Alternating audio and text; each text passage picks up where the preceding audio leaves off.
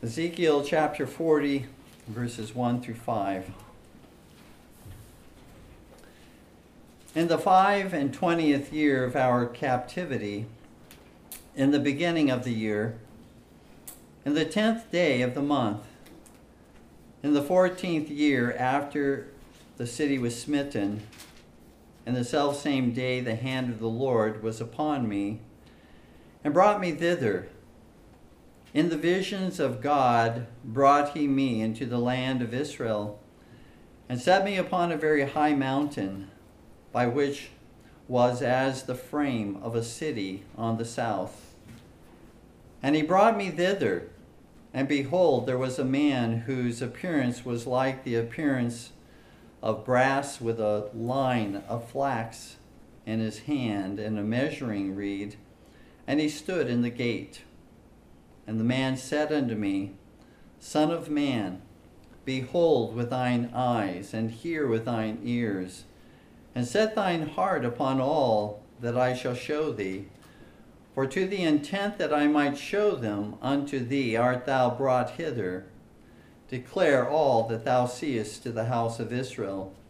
And behold, a wall on the outside of the house round about and in the man's hand a measuring reed of six cubits long by the cubit and in handbreadth. So he measured the breadth of the building, one reed, and the height, one reed.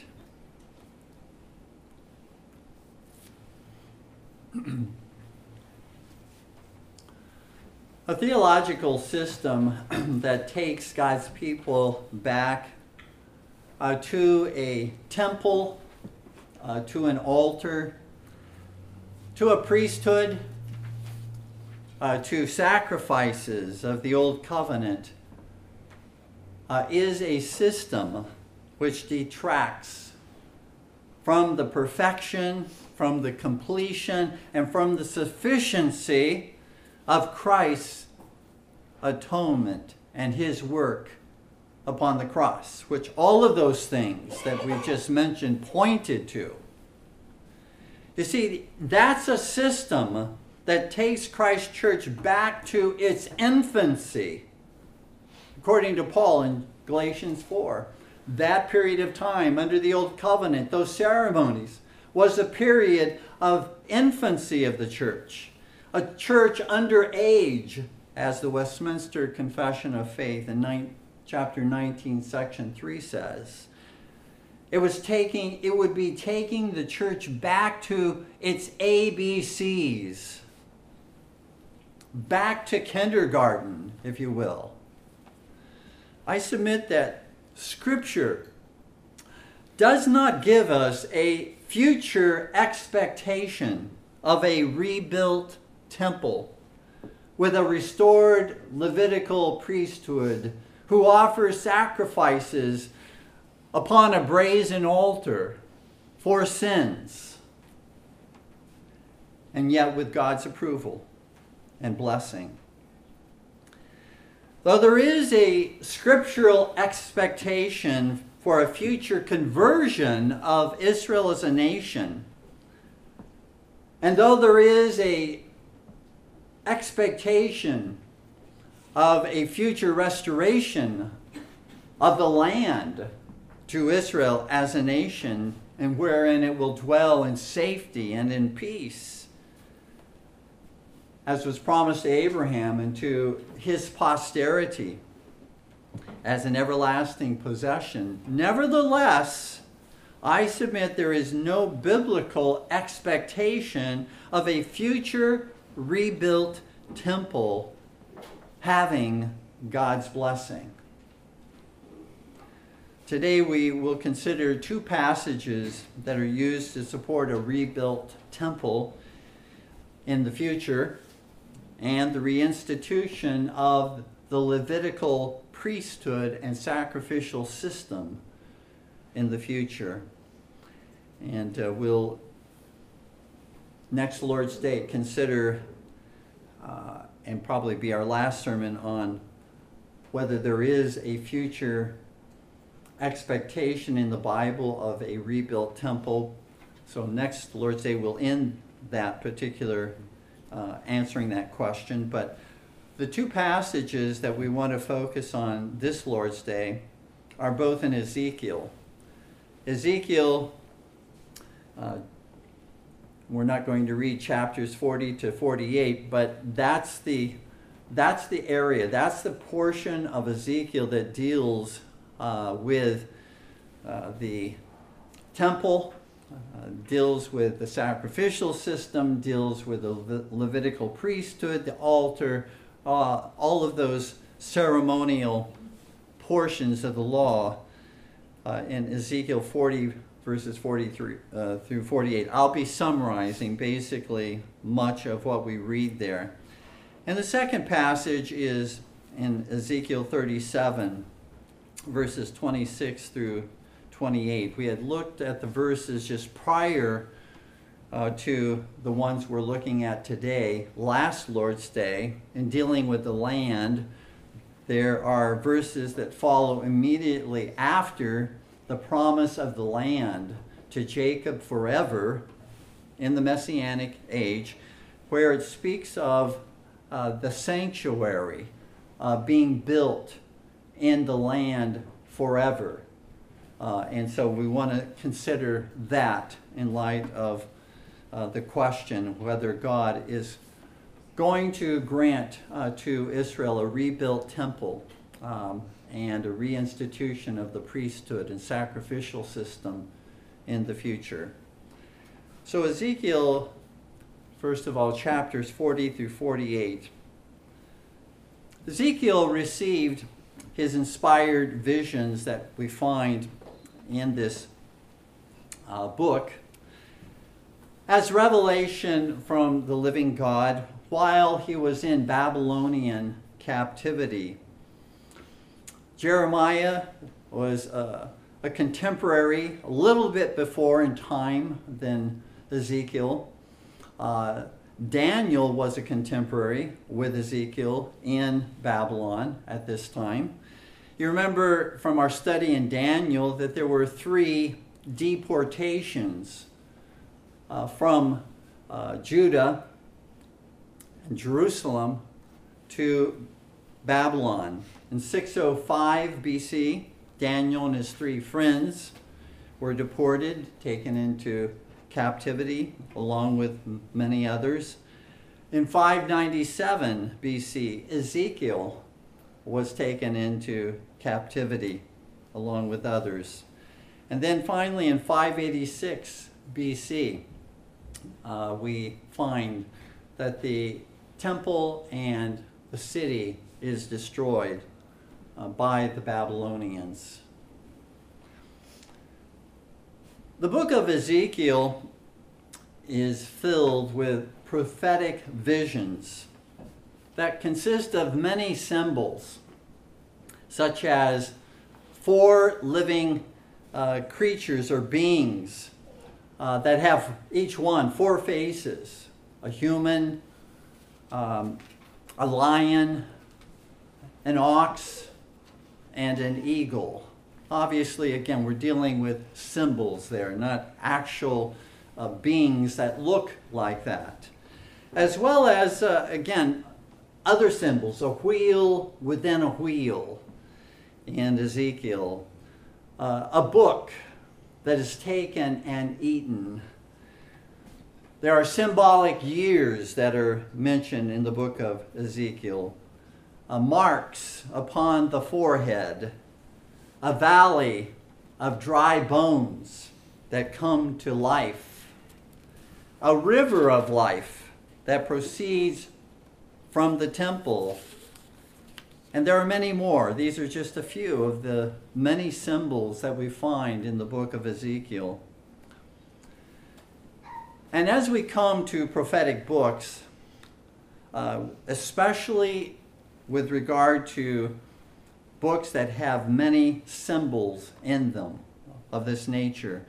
We must allow Scripture to interpret those symbols for us. The infallible rule of interpretation, we're told in, again, in the Westminster Confession of Faith, is Scripture. It is Scripture that is the infallible rule of interpretation of Scripture.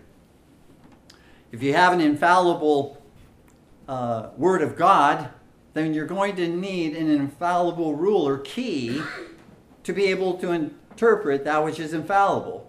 Not something that is fallible to interpret that which is infallible, but something infallible to interpret that which is infallible. This is simply the a literal view of interpretation. Sometimes, again, the meaning of literal, uh, when we talk about that's literally true by way of prophecy uh, or by way of interpretation of Scripture, uh, is taken in a way that and understood in a way that is truly not biblical because literal interpretation is simply allowing God to tell us uh, what he means by what he has written, what he has inspired in his words. So if it's a symbol, it's literal, literal interpretation to allow God to interpret that symbol for us, rather than interpreting the symbol as it appears to us uh, in Scripture.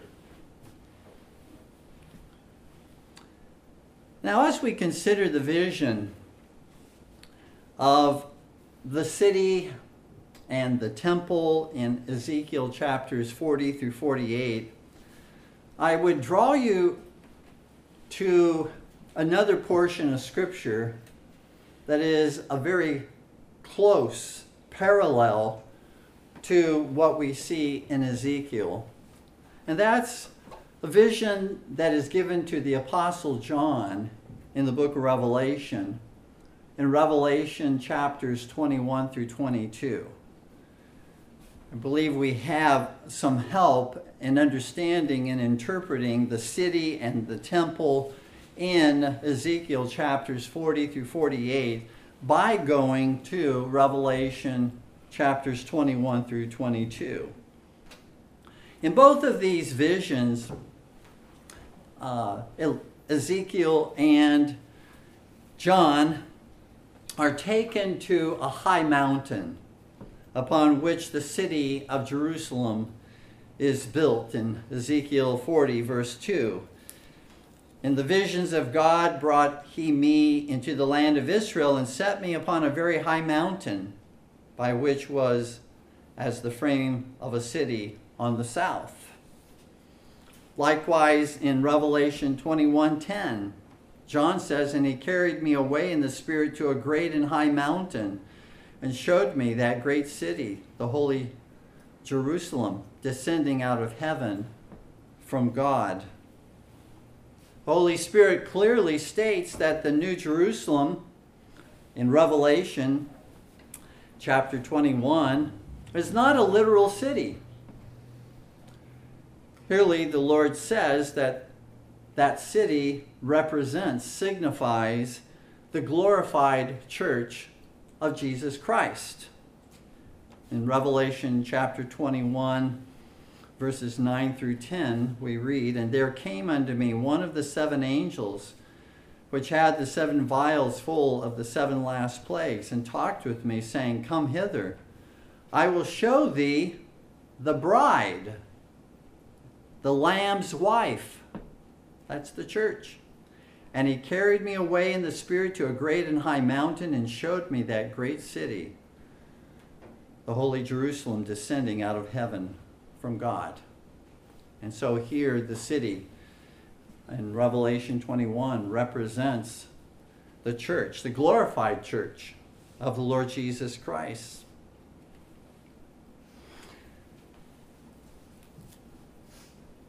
I would submit that we ought to likewise, as we'll continue to work our th- way through some of these symbols, that we ought to likewise use that as a frame of reference with regard to Ezekiel's vision, with regard to a church, as detailed as, as we find that in chapters 40 through 48 of Ezekiel. So likewise, likewise we find uh, great detail in Revelation chapter 21 and chapter 22. Great detail about what this city uh, looks like. And yet, this city doesn't represent a, a city, it represents the church.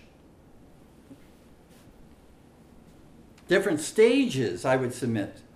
Ezekiel's prophecy is talking about the earthly church of Jesus Christ. John's prophecy is talking about the glorified church of Jesus Christ. So, different stages, different ages, but yet the same church of Jesus Christ. There's also a river of life that flows from that glorified city in Revelation chapter 22, verses 1 through 2. And he showed me a pure river of water of life, clear as crystal, proceeding out of the throne of God and of the Lamb. In the midst of the street of it, and on either side of the river, was there the tree of life, and bare twelve manner of fruits, and yielded her fruit every month. And the leaves of the tree were for the healing of the nations. And so, likewise, there is in Ezekiel's vision a river of life that flows from the temple and trees that bring healing along the sides of that river in Ezekiel 47, verses 1 and 12. Afterward, he brought me again unto the door of the house. The house here refers to the temple. When we read verses 1 through 5 of chapter 40, and it spoke of the house in that context. It was speaking of the house of God, uh, the temple. So, likewise, here. Continuing in Ezekiel 47 1, and behold, waters issued out from under the threshold of the house eastward. For the forefront of the house stood toward the east, and waters came down from under, from the right side of the house at the south side of the altar. And then it proceeds to talk about in the next several verses how this, uh, these waters uh, bring life wherever they go. Uh, they they uh, heal, uh, they uh, cause that which is dead to come alive. And then we read in verse Ezekiel 47 12 and by the river, upon the bank thereof, on this side and on that side shall grow all trees for meat, uh, whose leaf shall not fade, neither shall the fruit thereof be consumed. It shall bring forth new fruit according to his mouth or a month's, because their waters they issued out of the sanctuary, and the fruit thereof shall be for meat, and the leaf thereof for medicine, for healing, in other words. So we have again uh, that parallel. We could go on with a number of other similarities and parallels between the symbols that are used with regard to the city uh, in Revelation chapters 21 through 22 and the city in Ezekiel chapters 40 through 48. But I think hopefully you, without going you know much farther, you can understand, you can see that these cities are speaking of uh, the church of Jesus Christ. These cities are speaking of uh, the earthly church in Ezekiel and the glorified church in Revelation. Just as Old Covenant worship is used symbolically in the book of Revelation to speak of New Covenant truths, and realities. For example, in the book of Revelation, speaks of a temple in heaven. Uh, in Revelation 7:15 and Revelation 11:1. Uh, it also speaks of an altar in Revelation 8:3 uh, and in Revelation 11:1. It speaks of the Ark of the Covenant as well in Revelation chapter 11 verse 19.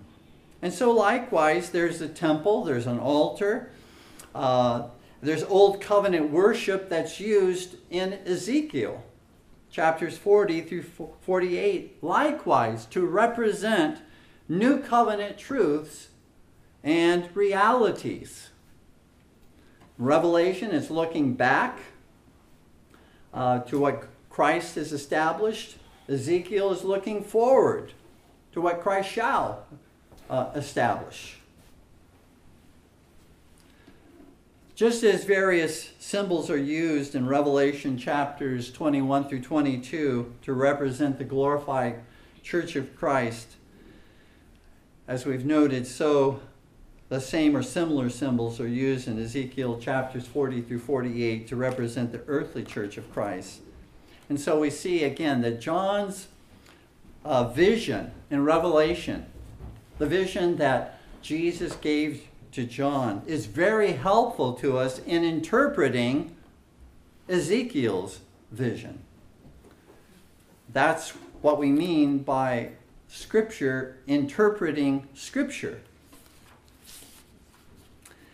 But not only are there similarities uh, between the holy city in Ezekiel's vision and the holy city in John's vision, but there's also dissimilarities.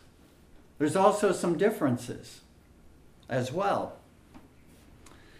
For example, the New Jerusalem in Revelation chapters 21 through 22 is forever rid of all effects of the curse of sin.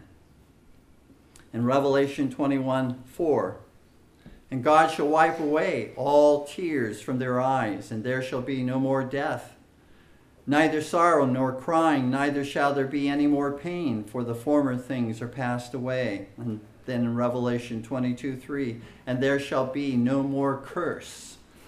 and yet, as we come to Ezekiel's vision in chapters 40 through 48, uh, there the church yet suffers under the curse of sin. There are sin offerings, uh, there are uh, sacrifices made in that temple in Ezekiel 46.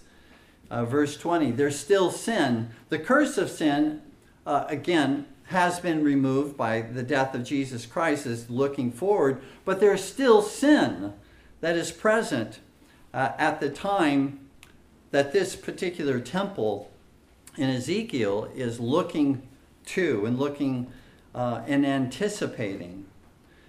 There's also, so that was uh, Ezekiel 46:20, for example.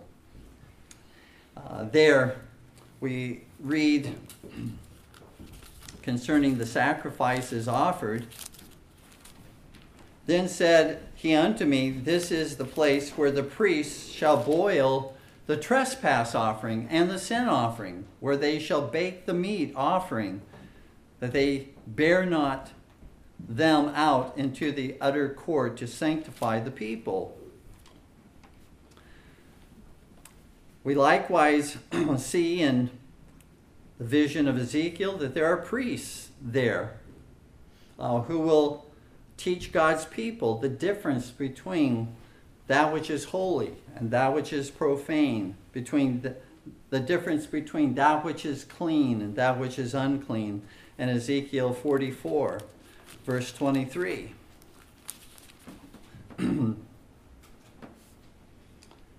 And they shall teach my people the difference between the holy and the profane, and cause them to discern between the clean and clean. So, the idea that there are, um, that there is in this earthly vision of the church, that it's pointing to sin uh, to be forgiven, and for priests to instruct and teach the difference between what is right and what is wrong, uh, again implies we're talking about the church, but at two different stages of development the glorified and the earthly. There's a temple in the city of Ezekiel's vision, Ezekiel 40 through 48, um, wherever it speaks of the sanctuary, wherever it speaks of the house, um, there we find that it's uh, detailing what the temple looks like. It goes through in great detail the, the temple uh, building. Uh, but there is no temple uh, in John's vision. Uh, John 21 22, another difference. And I saw no temple therein, that is, in that uh, city that comes from heaven, the glorified uh, church of Jesus Christ. I saw no temple therein, for the Lord God Almighty and the Lamb are the temple of it. Another difference. Speaking of two different periods of time or uh, two different stages or ages of the church glorified versus earthly. Thus, in Ezekiel's vision and John's vision, there, there is represented in symbolic language the beauty and the glory of the church of Jesus Christ, which Jesus has purchased unto himself. However, again, just keep repeating this, I want you to, to be able to walk away and to understand two different periods, two different ages of the church. But the most important reason why I believe a future rebuilt temple, one of which God approves, is not depicted in Ezekiel chapter 40 through chapter 48 is because it would contradict what is revealed in the New Testament. It would contradict what is revealed in the New Testament. And let me give to you uh, a number of ways in which, if there is a rebuilt, if there were to be a rebuilt temple, um, that uh, people build uh, on their own in the future that it would not have God's blessing. It would not be approved by God because, again, it would contradict many places in the New Testament. Let's just look at a few. The New Covenant Church of Jesus Christ is, in fact, God's new temple, according to the New Testament scriptures. It is the new temple in, in which Ezekiel's temple is realized. 1 Corinthians chapter 3, verses 16 through 17, Paul says, Know ye not that ye collectively, the church, ye are the temple of God, and that the Spirit of God dwelleth in you. If any man defile the temple of God, him shall God destroy, for the temple of God is holy, which temple ye are. Likewise in Ephesians chapter 2, verse, verses 21 through 22. Paul says, In whom, that is in Christ, all the building fitly framed together groweth unto an holy temple in the Lord. He's talking about Jews and Gentiles brought into the church are fitly joined together into the holy temple of God. In whom ye also are builded together for an habitation of God through the Spirit. You see, in this new holy temple that God has, that we find, the new covenant temple of, of the Lord, the temple is composed of living stones, not stones of, uh, of uh, brick and mortar, uh, not a physical building. Uh, the temple of God is composed of living stones. Those believers who come in faith and trust in Jesus Christ are joined together in the temple of God, and in them he dwells. Among them he walks. His presence is with his church. Wherever we go as his people, Jesus promises that he will be with us even to the end of the age. 1 Peter 2 5. The Apostle Peter, Peter says, Ye also, as lively or living stones, are built up a spiritual house and holy priesthood to offer up spiritual sacrifices accepted to God by Jesus Christ. We are that holy building, that holy house of God. Another reason why I believe that we will not see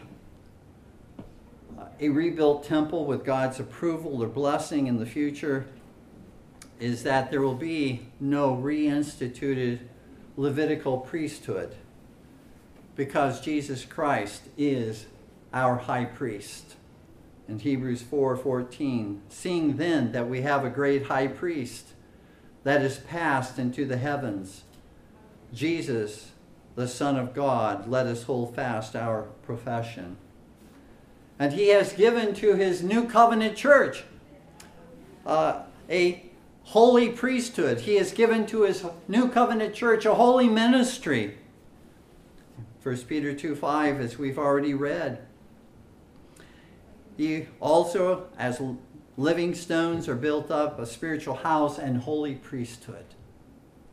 So there, again, is no room for a Levitical priesthood uh, in the New Covenant period the old covenant order of Levi has been superseded and has been replaced by the new covenant order of Melchizedek and Jesus Christ.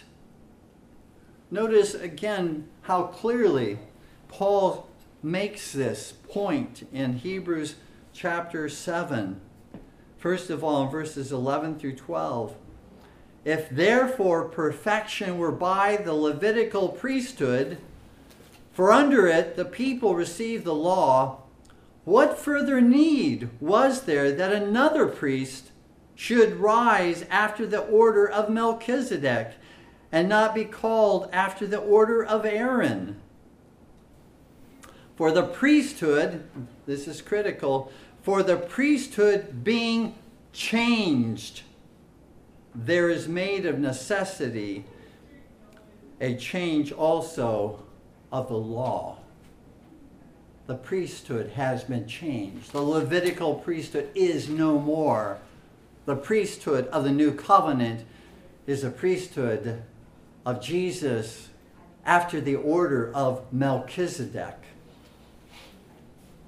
And then, likewise, in the same chapter, chapter 7 of Hebrews, and verses 17 through 18. For he testifieth, Thou art a priest forever, after the order of Melchizedek. For there is verily a disannulling of the commandment going before for the weakness and unprofitableness thereof. So that commandment with regard to the Levitical priesthood, the Apostle Paul says, has been disannulled. It has been, it has been taken away.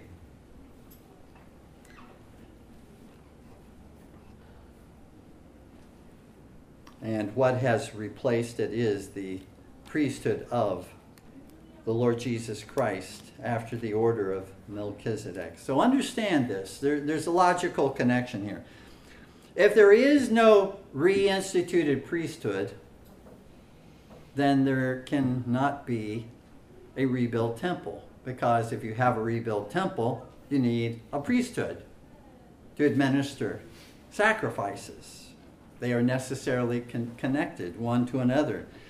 But not stopping there, there will be no reinstituted sacrifices for sin because Jesus Christ's sacrifice is final and once and for all in Hebrews 7 verses 26 through 27 for such an high priest became us who is holy harmless undefiled separate from sinners and made higher than the heavens who needeth not daily, as those high priests, talking about those in the old covenant uh, under the Levitical priesthood, as those high priests to offer up sacrifice, first for his own sins and then for the people's.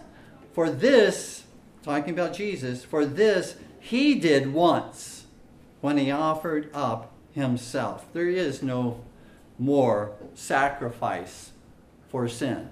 Jesus has completed, had finished that.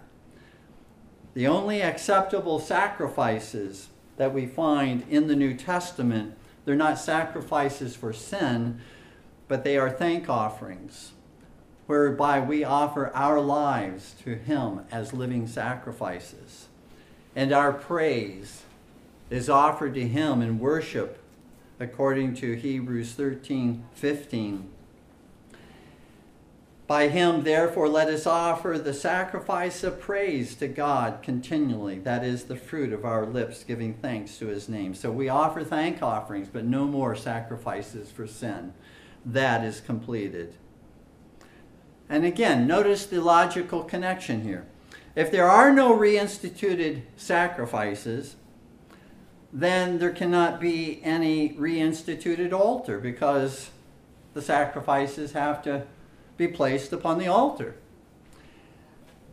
And if there is no altar, no reinstituted altar, then there is no reinstituted priesthood because only priests could offer sacrifices. And if there is no reinstituted priesthood, then there is no rebuilt temple. They are all connected one to another. When Israel as a nation is converted to the Lord Jesus Christ in the future, where she will be, she will be united into the new covenant church, in which the temple, priesthood, sacrifices, and ceremonies of the old covenant have all been nailed to the cross of Jesus Christ. All the ordinances those ceremonies, everything pertaining to the Old Covenant ceremonies, the ceremonial law, has been nailed to the cross, according to Colossians 2.14, blotting out the handwriting of ordinances, that's the ceremonial ordinances, that was against us, which was contrary to us, and took it out of the way, nailing it to his cross. Remember, dear ones, the book of Hebrews that we've been considering and looking at was written, in fact, to Jewish Christians in order to make clear to them that Jesus, the Messiah, in the new covenant, has put away the old covenant ceremonies, all of its outward administration of the temple, the priesthood, the sac- sacrifices and ceremonies.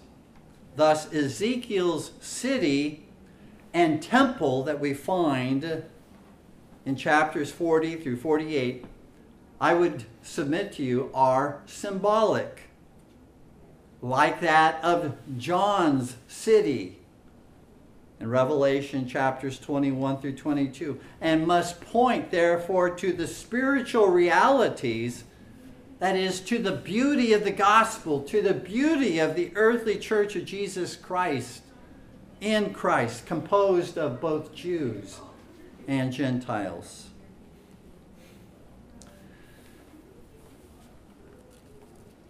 The second passage that we want to look at is Ezekiel 37, verses 26 through 28.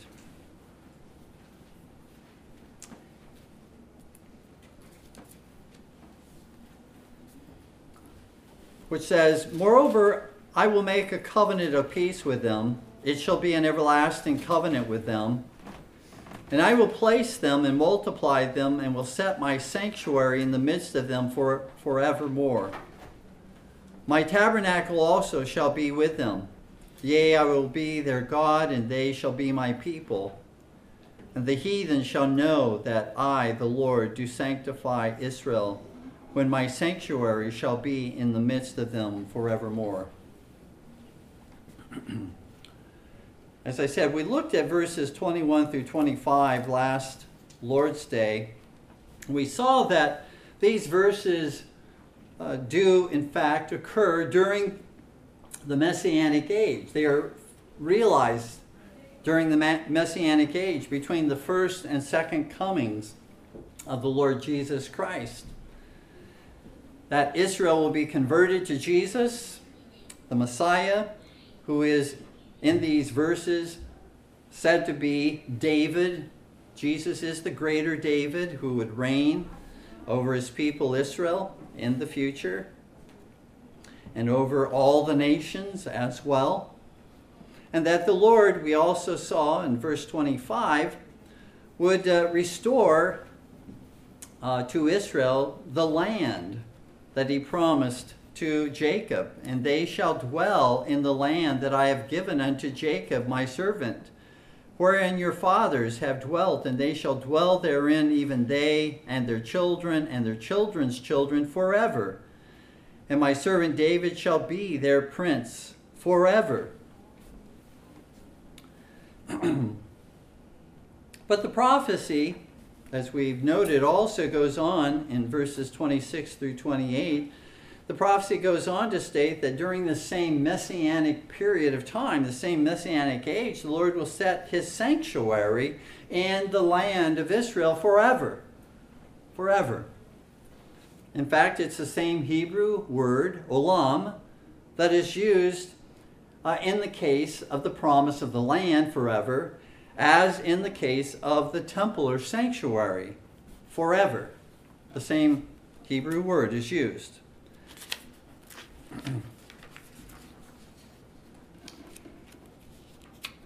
So, how are we to understand, in light of what we've just discussed, uh, with regard to the fact that in Ezekiel chapters 40 through 48, that that's not speaking of a literally re- re- rebuilt temple in the future that God would bless, uh, but rather the Church of Jesus Christ, how are we to understand this particular portion of Ezekiel as well, where it speaks of the land being given to, to them forever, and then it speaks of the sanctuary being in the land forever? Well, consider these reasons uh, why I believe, and not just myself, but, but many, many uh, scholars, divines from past and the present, why there is a distinction between the promise of the land forever and the promise of the sanctuary or temple forever. First of all, there is a distinction, I believe, to be made between Israel as a nation and Israel as a church in the Old Testament. The promise of the land is realized in Israel as a nation, whereas the promise of the temple here is realized in Israel as a church. There are no statements uh, in the New Testament that God will forever bring to an end Israel as a nation. To the contrary, as we've looked at many sermons but Romans 11:26, all Israel, that is all Israel as a nation will be saved. That same nation that rejected Christ is the same nation that the Lord will save and bring uh, to himself and will restore the land promised to Jacob forever. However, Israel, as the Old Covenant church, as opposed to the nation, Israel as the Old Covenant church will come to an end and will be realized in the New Covenant church, both Jews and Gentiles being grafted in to the same olive tree, the same New Covenant church in Romans chapter 11. Thus, the promise of the land forever to Israel as a converted nation will indeed yet be realized. But the promise of the sanctuary or temple to Israel as a church has been already realized and will be realized in the new covenant church. Which, as we've already seen, the new covenant church is the temple, is the sanctuary of God in whom God dwells in the new covenant period of time. So the promise of the land will be ultimately fully realized in the new heaven and new earth. And likewise, the promise of the temple will be fully, completely realized in the New Jerusalem, the glorified church that we've already looked at, which comes down from heaven.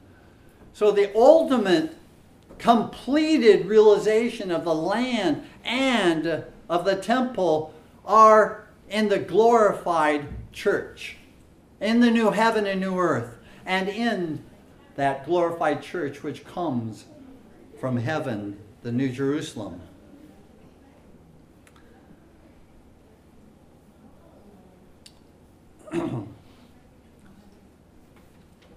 Just as we find here in Ezekiel 37 that the sanctuary or temple is prophesied to be established in the, in the land forever, olam, forever. So the Old Covenant priesthood was likewise promised to be established forever, olam in Exodus 40, verse 15. And thou shalt anoint them, that is the sons of Aaron, as thou didst anoint their father, that they may minister unto me in the priest's office. For their anointing shall surely be an everlasting priesthood throughout their generations. But we've already seen from Hebrews chapter 7 that the priesthood of the Old Covenant has been realized in the priesthood of the Lord Jesus Christ. The Levitical priesthood is realized in the priesthood of Melchizedek, is found in the Lord Jesus Christ.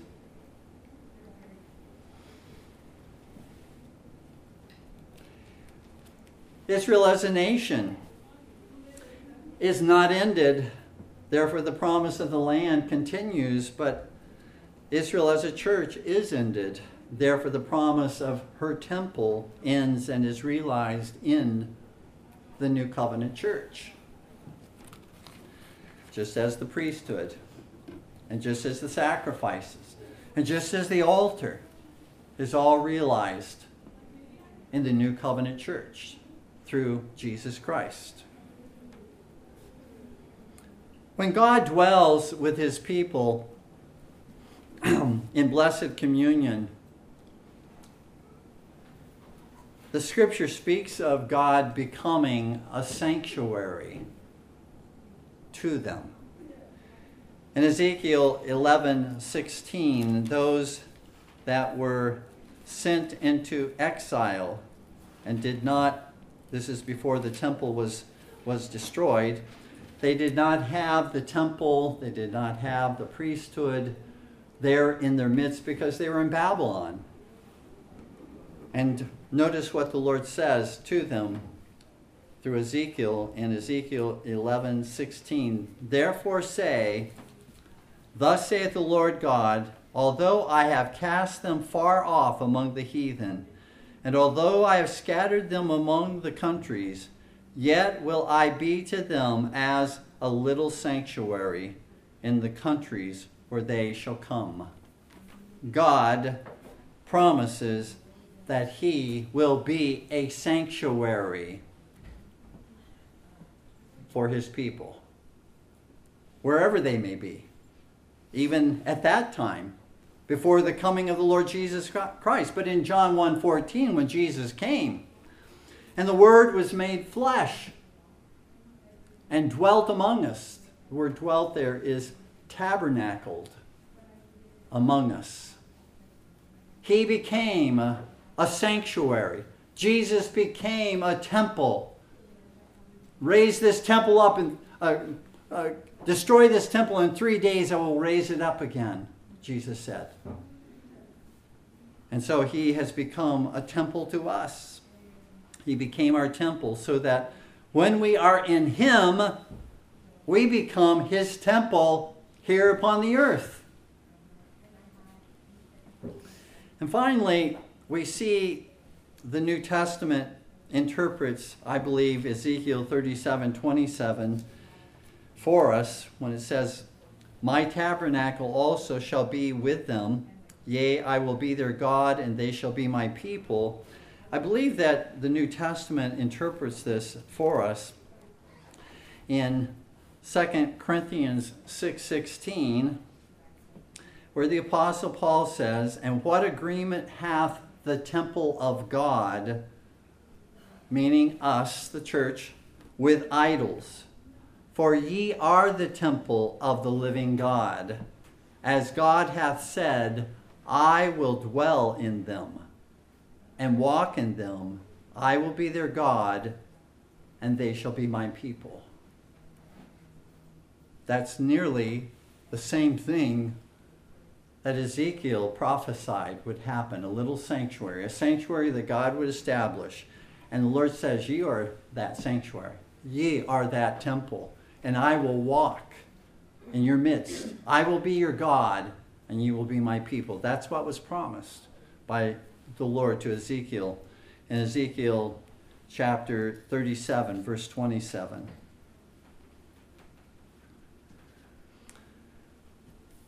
So, those are two passages, and we'll stop there by way of looking at passages this Lord's Day. We'll look at a few, uh, I think there's two or three more that I want to consider that are used often uh, about a rebuilt temple uh, a reinstituted priesthood and sacrifices uh, that uh, are yet to come. But again, I want to be able to show and demonstrate uh, that that is not what Scripture teaches. Um, that we're not looking forward to a rebuilt temple.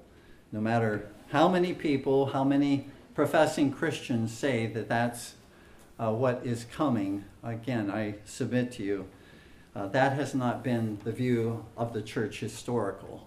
Um, the historical church has interpreted uh, the, uh, these passages in the way that I have sought to lay them out. Weakly as, uh, uh, as weak as I may be, uh, nevertheless, I believe and hopefully you see how the Lord has shown to us that there is not to be a rebuilt temple or a reinstituted priesthood. Let me leave you with a couple points of application. First is that uh, we are, as God's people in the new covenant, we are complete in Jesus Christ. We do not need anything to add to the perfection and completion of Jesus Christ. He has accomplished all.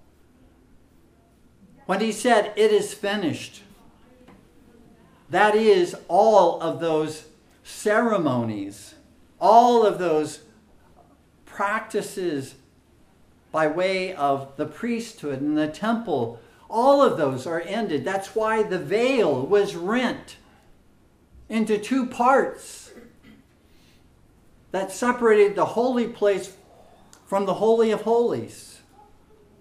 The Lord has brought that to an end by way of his death and his atonement. He is our sanctuary. Jesus is our high priest.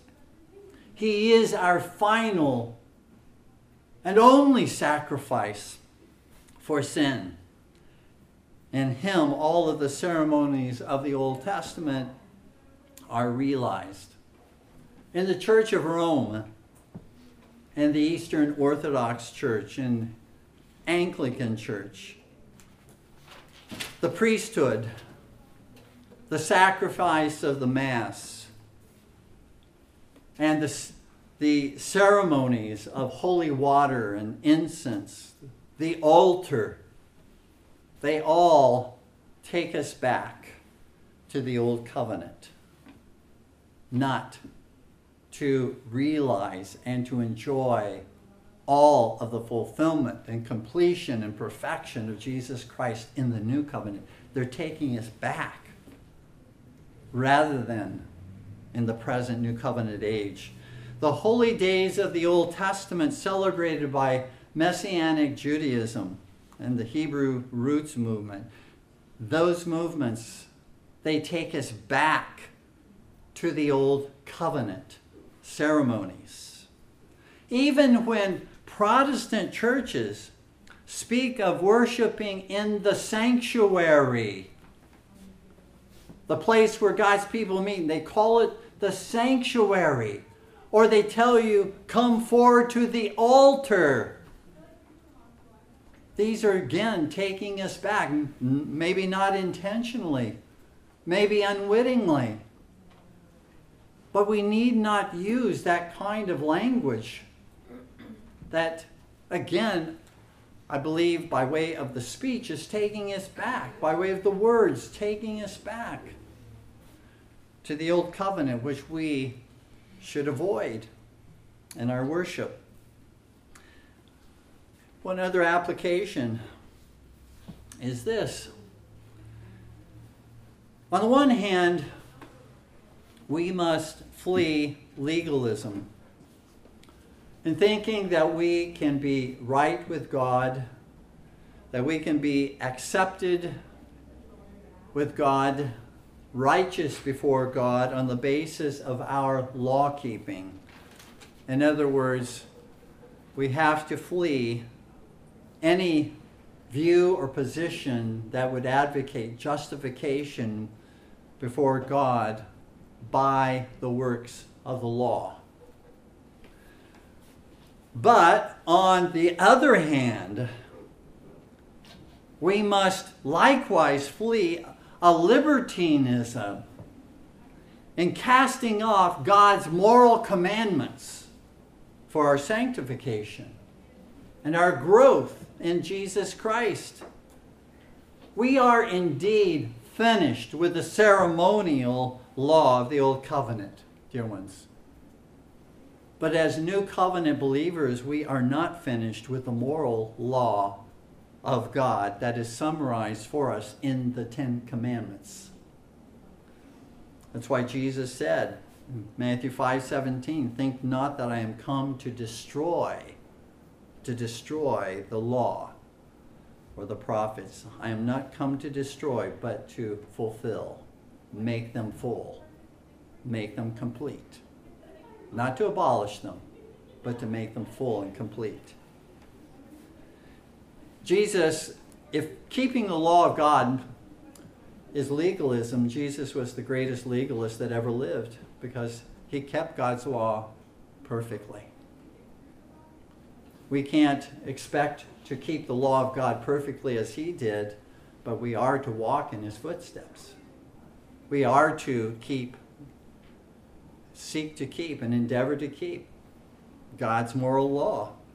You see, Paul says in Romans 7, verses 12 and 14, that the moral law of God is holy, just, good, and spiritual. He's talking about the Ten Commandments. The Ten Commandments is what he's referring to there because he quotes one of the commandments Thou shalt not covet in that section of Romans 7. Why shouldn't we desire, again, that which is holy, just, good, and spiritual? He doesn't say it's, it's been fulfilled uh, in the sense of uh, we no longer need to keep or to walk in obedience. In fact, uh, God's moral law reveals to us the beauty of God's righteousness We want to know what God looks like. Well, He's given us His moral law. He's told us, again, this moral law reflects Him. It also reveals our sin. God's moral law reveals our sin, shows us our sin. 1 John 3 4 Whosoever committeth transgression trans, uh, transgresseth also the law. For sin is the transgression of the law. That's what, the, that's what sin is. It transgresses the law. How can we trans, transgress that which doesn't exist for us today? If sin is transgressing the law, how can we sin by way of transgressing the law if the law, the moral law, no longer exists for us to transgress? That is why I believe God's law, God's moral law, is ignored by the church, by many professing Christians, and it's despised by the world today because we do not want boundaries. We do not want God or anyone else, by nature, none of us want to be told, you can't do this. Our hearts tell us we want to do this. We want to enjoy our pleasures. We want our will. But God's law says no it's not what thou wilt, it's what I will. That we are to walk in obedience to God's word, God's law. In fact, the Lord defines love. Want to know definition that God gives for love? The Lord defines love by way of inward and outward obedience to his commandments. 1 John 5 3 For this is the love of God, that we keep his commandments, and his commandments are not grievous. They're not a burden to those who truly love God. They are a burden to those who are maybe playing a role. They are a burden uh, to those who have not truly been born again who simply want to live in the way and according to their own pleasures and desires, yeah, that, that's a burden. God's law, because it restrains us. It tells us we can't do that. Just like parents, when you tell your children you can't do that, uh, it's not. It's natural for a child to say, "Well, I want to do it," even though they've been told, "No, you can't do it." That's very natural, sinfully natural.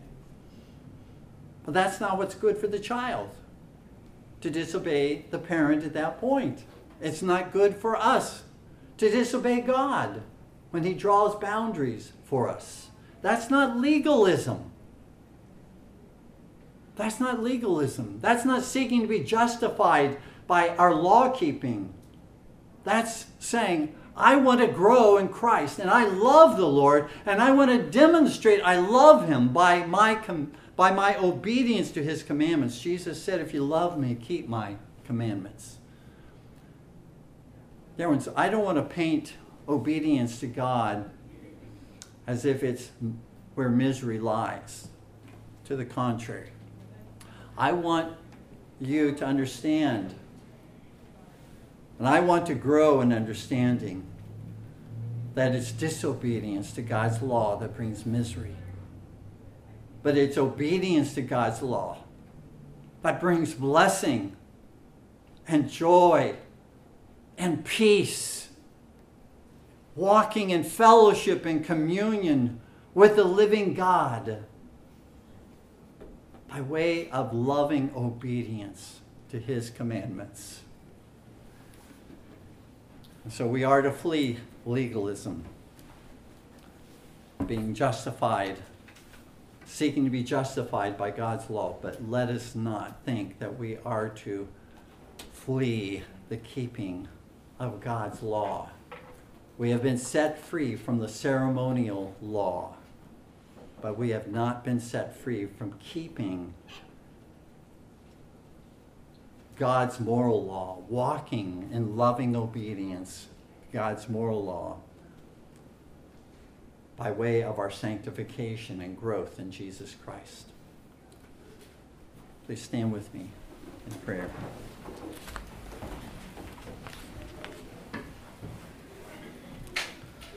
Our Father, we praise Thee and thank Thee that the ceremonial law, including the temple, the priesthood, the sacrifices, the altar, the ceremonies, have all been nailed to the cross of Jesus Christ. And at the same time, that thy moral law and thy commandments have been left to us to love and obey. And so, Father, we pray that we would delight. As David says, how, Oh, how love I thy law. It is my meditation all the day.